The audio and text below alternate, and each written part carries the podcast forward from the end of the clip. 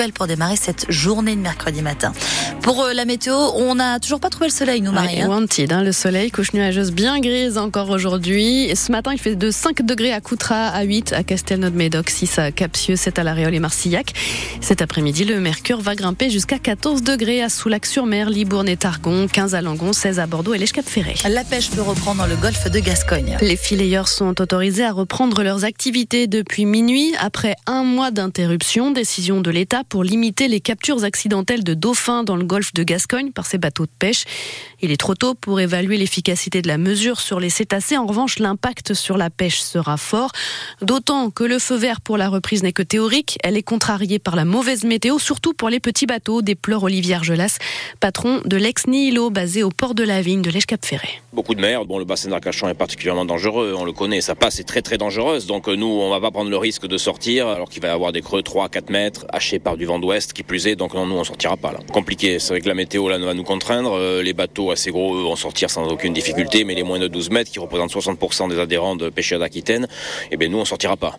Euh, si vous voulez, moi mon cas très particulier puisque je suis à moins de 10, euh, probablement que ça va être encore 15 jours d'arrêt. Paradoxalement, il a fait plutôt beau temps là pendant ce mois d'arrêt, donc on aurait pu sortir et peut-être sauver notre hiver. Là, ça va continuer le marasme parce que bon, j'ai des marins et là je suis obligé de lui faire des avances sur trésorerie, donc c'est difficile pour l'entreprise. Mais bon, on va aller de l'avant. Mais après, euh, on nous a promis des aides qui vont probablement tarder à venir. Là, pareil, on est quand même un petit peu en colère à ce sujet-là. Clairement, l'avenir euh, de la pêche est plus qu'incertain, pour pas dire noir. Et d'autant que cette interdiction de pêche pendant un mois sera reconduite pendant les hivers 2025 et 2026. Les, les agriculteurs, eux, reprennent la route pour la bloquer, comme sur la 62 entre Bordeaux et Toulouse. Comme fin janvier, les agriculteurs empêchent la circulation sur une portion de 70 km entre Agen et Montauban. À trois jours de l'ouverture du salon de l'agriculture, ils maintiennent le gouvernement sous pression. Les viticulteurs girondins annoncent une mobilisation demain matin dans le secteur de Langon. C'est dans ce contexte que Gabriel Attal doit s'exprimer d'ici une demi-heure. Un point d'étape sur les mesures annoncées il y a trois semaines et des précisions sur le projet de loi d'orientation agricole qui doit être déposé aujourd'hui ou demain devant le Conseil d'État. Vous pourrez suivre cette conférence de presse en direct vidéo sur francebleu.fr dès 9h. La colère et les revendications, c'est aussi l'actualité à la SNCF après la grève des contrôleurs le week-end dernier qui a sérieusement perturbé les départs en vacances. Les aiguilleurs prennent le relais vendredi et samedi, là aussi pour des recrutements, des hausses de salaire et de meilleures conditions de travail. Le trafic devrait être relativement peu impacté à l'échelle nationale. Mais attention, Sudrail s'attend à une mobilisation importante en Nouvelle-Aquitaine. Deux accidents mortels coup sur coup sur les routes de Gironde. Un piéton percuté par une voiture conduite par une jeune femme de 22 ans cette nuit entre les échangeurs 11 et 12 sur la rocade bordelaise à hauteur de Mérignac. Lui a été tué sur le coup. Elle a été transportée choquée vers la clinique mutualiste de Pessac. Et puis un jeune homme de 20 ans est mort à Embarrasser-la-Grave hier, victime d'une sortie de route. Il aurait fait un malaise au volant. Des accidents de la route, il y en a eu précisément 1188 en 2023 dans notre département, selon les chiffres de la préfecture, chiffre en légère baisse par rapport à la moyenne des années précédentes. Mais 70 victimes, tout de même, c'est toujours trop.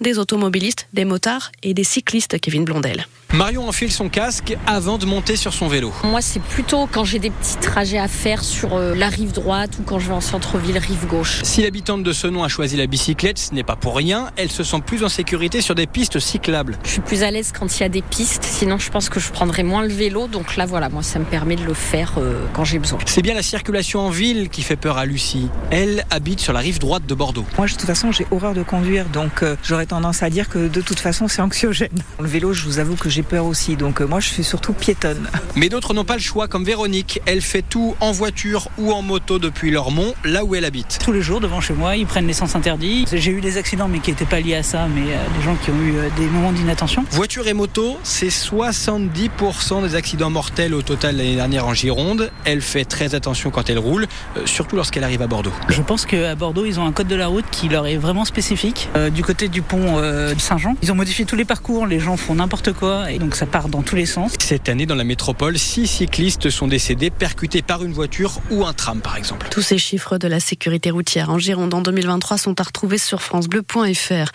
Un client de la boîte bordelaise La Plage en garde à vue depuis lundi nous apprend Sud-Ouest. L'homme est soupçonné d'avoir frappé un autre client de l'établissement samedi.